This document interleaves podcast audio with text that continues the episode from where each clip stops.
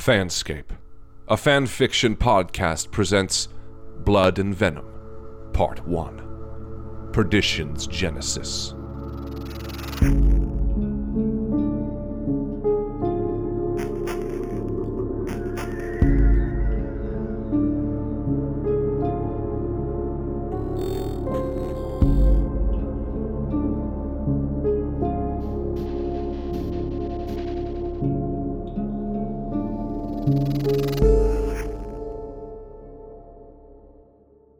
Chapter 3 An Ugly Truth.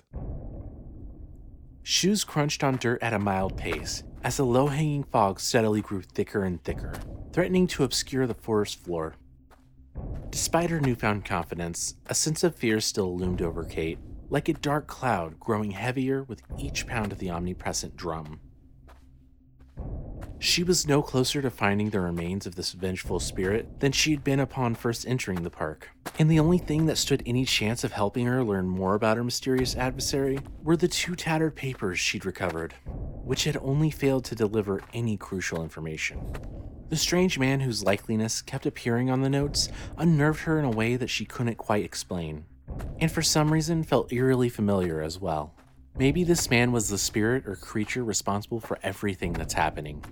Maybe he was another victim of this plague, who'd left a handful of cryptic notes behind for anyone unfortunate enough to follow in his footsteps. Or maybe he was simply the product of a damaged mind, existing only within the pages of a madman's opus. It might not even be worth my effort to go around finding these notes. She thought. Wouldn't destroying this thing just unlock the gate anyway? Just a few short moments later, her mind had formed yet another troubling theory. Or maybe this is more like a cursed object type of thing, and the pages themselves form a paranormal seal or something. Yeah, let's just stick with the original plan. Minutes after she'd made up her mind, Kate breathed a sigh of relief as the path finally opened up into a huge clearing, but felt a sense of paranoia return heavier than before as the moon retreated behind a patch of dark clouds, shrouding the landscape in darkness. The southern end of the field of dirt was speckled with residential propane tanks, and further to the north stood an ominous building wreathed in shadow. Despite the disappearance of the moon, the frightened team was still able to find a glimmer of hope through the gap in the forest canopy. Far off in the distance, a group of radio towers stood tall. Their red and white blinking lights served as the last remaining beacon in the starless night sky. What are these things even doing here? She thought as she made her way through the field of rusted tanks. It made no sense why a hiking trail would need something like this at its core, leaving Kate not only confused but irritated as well as no matter how hard she searched, there was no page to be found in the metal boneyard. Frustrated that she wasted her time, she quickly made her way over to the dark building, discovering that despite its age, the structure still held up quite well, featuring a green sheet metal roof that still sat atop the foundation of gray bricks. As far as the exterior conditions went, the only real damage came in the form of a metal door having rusted right off its hinges and fallen to the ground and beyond the open door was a long hallway that served as a straight shot through to the opposite end of the building. Her heart pounded at the idea of wandering around in an enclosed space while something supernatural was hunting her down. But she stepped through the door and onto the tile flooring, unaware of the tall, dark figure silently watching her from within the field of propane tanks. Well, this explains what all of those gas tanks are for but I don't really understand why they need so many if all they were doing with them was heating up some water. Unless the building was originally going to get a heating system put in before they abandoned it. But even then, having that many tanks seems like overkill. Kate thought to herself upon realizing that the building was essentially just an oversized bathhouse. The gray tile floor was coated in several layers of dirt and grime, and the thin interior walls were constructed from the same layer of brick as the building's exterior. Two other hallways branched off from the main hall. The one going to the left led to the men's facilities, and the one to the right led to the women's, both of which she had high hopes for. She was confident in her ability to locate a note in the bathroom, but if she could finally find the remains of the spirit that was haunting her in this building and set them ablaze, Things would return to normal at long last. Kate then chose a path at random and headed down the western hall. But much to her surprise, the men's bathrooms were in a relatively decent condition, aside from the expected wear and tear, as well as a few strange black stains on the walls and the floor. The only difference between this particular building and the average bathhouse, aside from its greater size, was that the layout consisted of two bathrooms per hallway, instead of including showers as well. But since this place was so far out in the forest, it made sense to exclude showers from the design. However, much to Kate's disappointment, she quickly discovered that there was neither a page to collect nor a body to burn in either bathroom. So she backtracked to the entrance and made her way to the females' facilities, which displayed the same deterioration as the men's had busted mirrors, missing stall doors, broken pipes, and more black stains. It was when she passed an overturned wooden chair that was missing a leg and found yet another empty room that she began to worry if the building actually held anything of importance. However, her fears were quickly proven misplaced as the second female bathroom held one of the two things that she'd been looking for. Jammed inside the frame of a shattered mirror was a tattered page that read, Leave me alone. The more she looked at the new note, the more disturbing the situation became. It was the frantic handwriting decorating the scrap of paper that finally made her understand the horrible truth. These pages were not something left behind by a monster to simply unnerve its target or induce paranoia. They were all that remained of a previous victim, who'd presumably been driven mad by whatever was hunting them. The very same beast that was now hunting Kate. Not only that, but the thing responsible for all of this had turned its previous victim's torment into a game for itself to enjoy so she could only imagine what it had in store for her if she was to fail his task. I don't know how Sam and Dean do this shit so easily. Kate muttered as she retrieved the page from its display. Then again, they hardly ever work alone. Ignoring the disembodied voice that piped back up to say, Three of eight. She stuffed the note in her pocket and made her way back to the building's entrance. It was when she finally reached the doorway that she realized the incessant beating of the drums had finally ceased. However, this relief was shortly lived, as an even more unnerving sound immediately took the place of the original.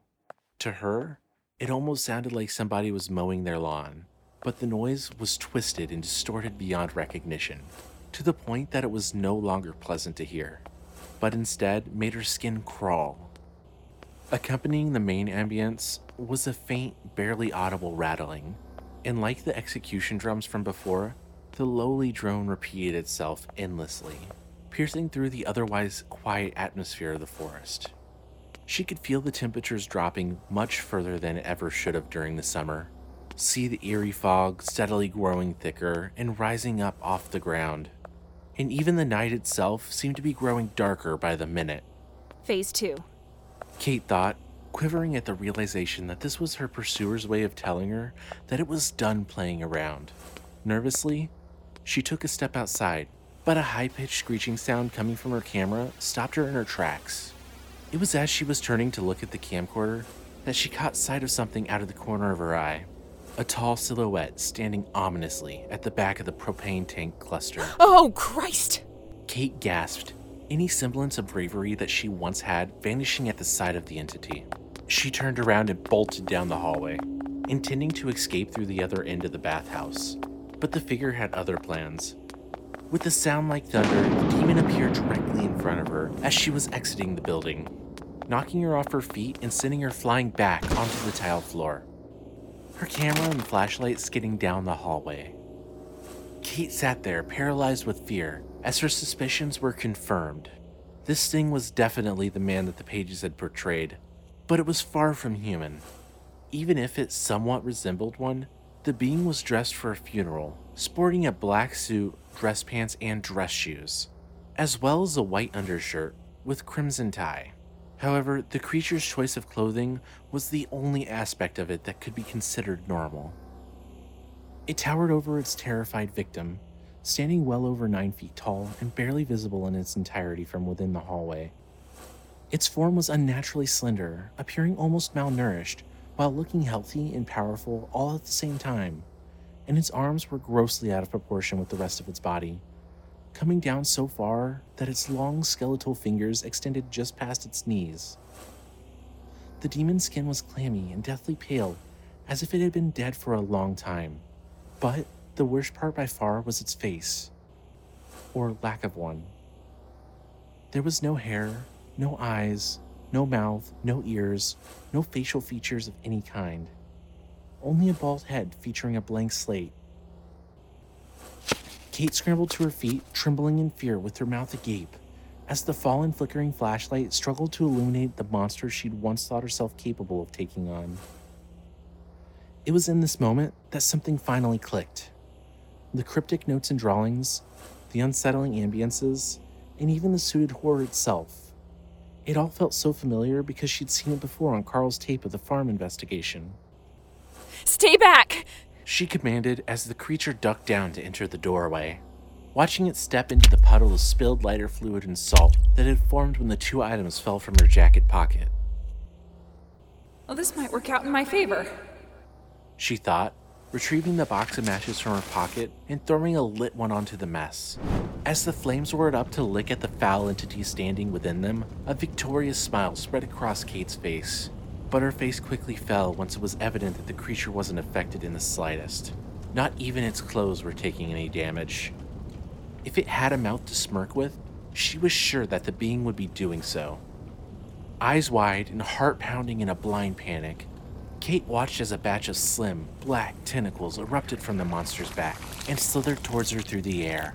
She quickly discarded the box of matches and picked up her drop shovel, and in one last ditch effort, swung it at her adversary with all of her might. However, this proved to be nothing more than a minor annoyance to the demon, who caught the tool with one tentacle and snapped it in half effortlessly. Before she could process the broken remains of her weapon clattering to the ground, several tentacles wrapped around her neck and each of her limbs and lifted her into the air, bringing her face to face with her tormentor. She couldn't move, couldn't think, couldn't even scream.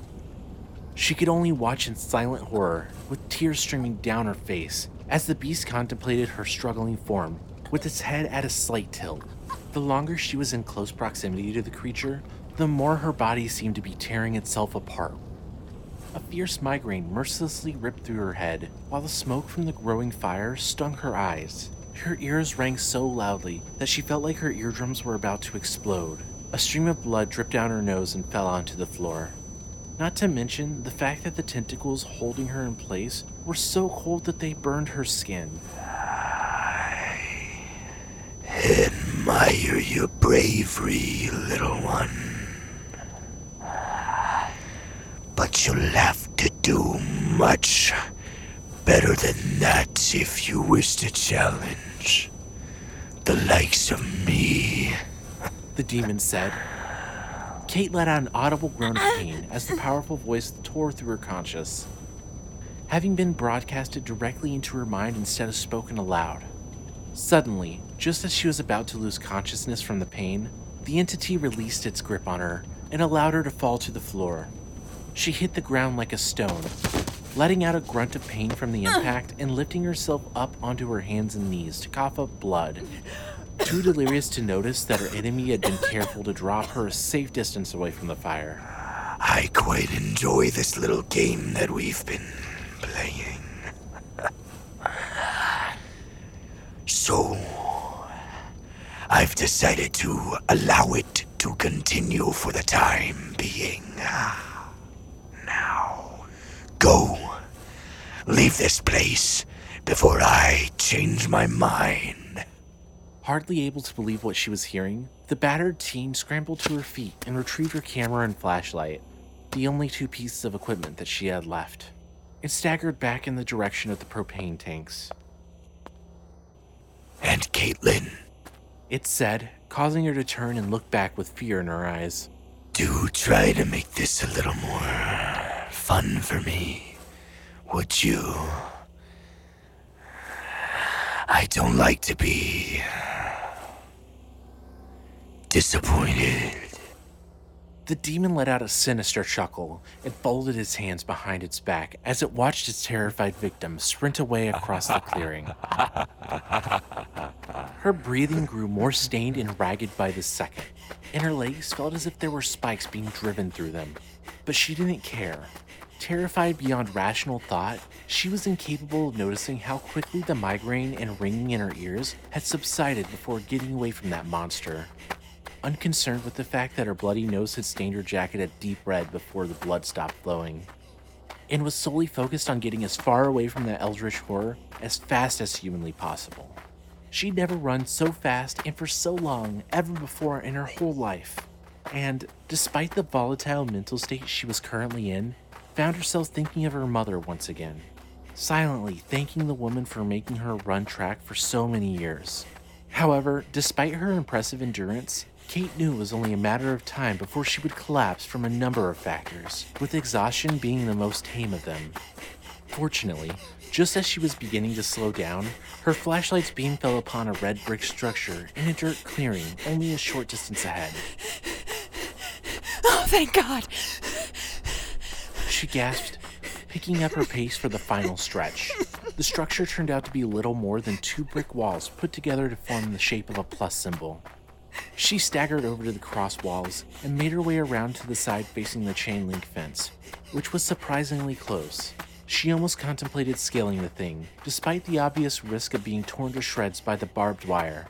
But finally, the fatigue caught up with her, and her legs gave out, and she dropped her equipment and slumped down to the ground, leaning up against the brick wall and gasping for air. It wasn't long before struggled breathing turned into terrified sobbing, as Kate had no idea what she was going to do now. It was obvious that this demon was responsible for not only the gruesome happenings that had gotten the park shut down, but for everything she and her family had been forced to endure over the years. From her father's mysterious death to her mother's current conditions. She'd known that as soon as she first laid eyes on the creature's expressionless face. She'd come into this place with a plan to liberate her family from what she thought was nothing more than a vengeful spirit.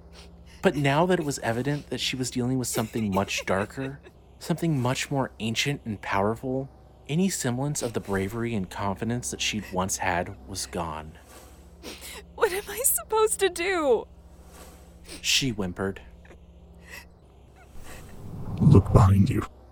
Kate let out a yelp and looked around wildly before instinctually doing as the masculine voice had commanded and coming face to face with the fourth page.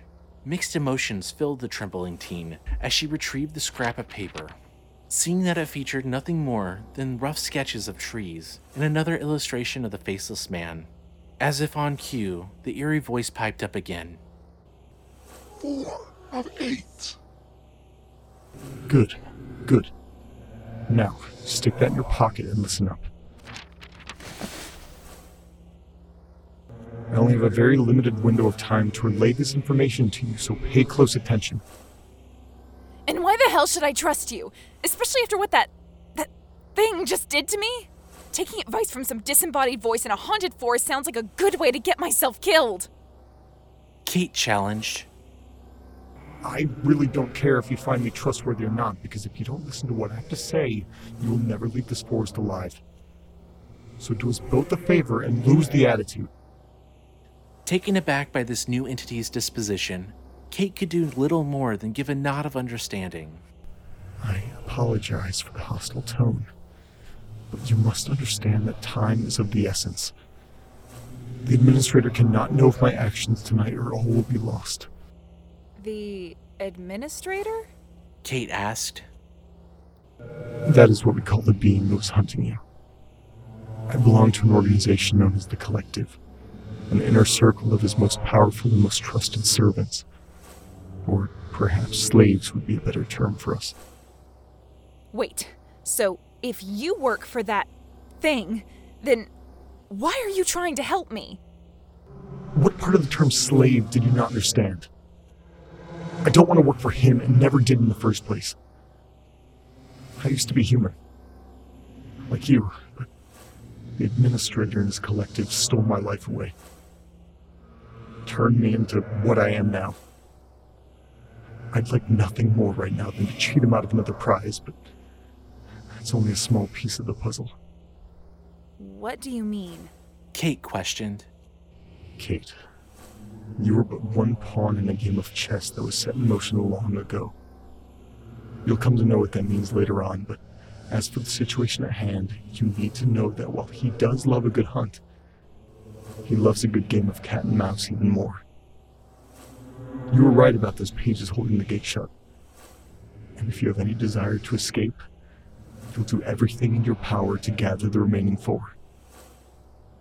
Now, leaving this place will not stop the administrator from following you beyond the park. But at the very least, it'll get you out of any immediate danger. And if you're lucky, you might be able to get some semblance of normal life back. So, you're saying that there's no way to kill this thing then? Kate asked, deeply troubled by the idea of living a life where an eldritch abomination shadowed her at every turn. If I knew of a surefire way, I would have tried it by now. But it's a work in progress. Believe me, the second I figure out how to kill this son of a bitch, he'll never be able to hurt anyone again. My strategy with the salt and fire, by the way. If you'd used that against what you thought you were hunting, you would have come out on top without a doubt. The man said. Thanks. Kate responded, allowing herself to smile a little bit. Wait, how do you know I was trying to destroy a ghost? You talk to yourself a lot. And we've been listening all night. That and salting and burning a body is the go to solution for most phantoms. He answered. I'm running out of time. But now you know without a doubt you have to do. I feel for you, Kate. I really do, but now is not the time to break down and feel sorry for yourself. You need to stand back up right now and get back in the game. And don't even think about trying to cheat your way out of this because he will personally ensure you suffer a fate worse than death if you try anything. No. You need to get back up on your feet, grit your teeth, and win this thing the right way no matter what it takes. Do you understand me? Her new ally said. I do. Kate answered, getting back up to retrieve her equipment. What about you? Am I going to hear from you again? I'll do my best, but I can't make any promises. This short little conversation is far too much of a risk as it is, but it was worth it. Good luck, Kate. I have faith in you. He said, preparing to cut off their communication. Wait! What am I supposed to call you? She asked. For a few moments, there was only silence, but the entity must have decided that revealing his name would cause no harm, because a few short moments later, he responded with, My name is Firebrand.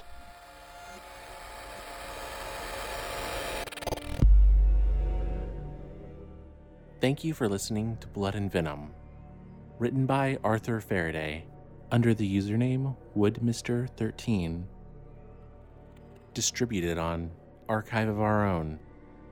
Season 2 of Fanscape has been funded by the Nevada Arts Council and the National Endowment of the Arts. Starring Katherine Archer as Kate Millins, Chris McConaughey as the Slender Man, David Klein II as the narrator, guest starring Jamie Petronis as Firebrand, Vincent C. Davis as the Observer, Harlan Guthrie as the introduction narrator. Intro and credits music created by Dylan Griggs. Special thanks to Fern Bite, Ryan Murray, our fellow podcasting friends who have helped make season 2 possible. At Malevolent, The Cellar Letters, Acorn Arts and Entertainment, creators of The Call of the Void, Wake of Corrosion, The Impala Films, creators of Haunted and audio drama, Out of the Ashes, Woe Begone, Through the Fog, The Morbid Forest, and our friends at World Beyond and Jabun Audio. Before we end the episode, I just want to take a moment to say that while season 2 of Fanscape was funded by a grant, future seasons will be done so out of pocket. This show has a high production cost, And any assistance you can give, be it by sharing Fanscape with a friend, or by joining our Patreon or Ko-Fi, or even buying merch to help fund the show financially would be greatly appreciated and will help make season 3 come sooner rather than later. Links for this and everything else mentioned in the credits can be found in the description or at thefanscape.com. Thank you for joining us for this season of Fanscape. We hope you enjoyed all the effort we put into this show and look forward to releasing more content for you soon. Thank you for listening.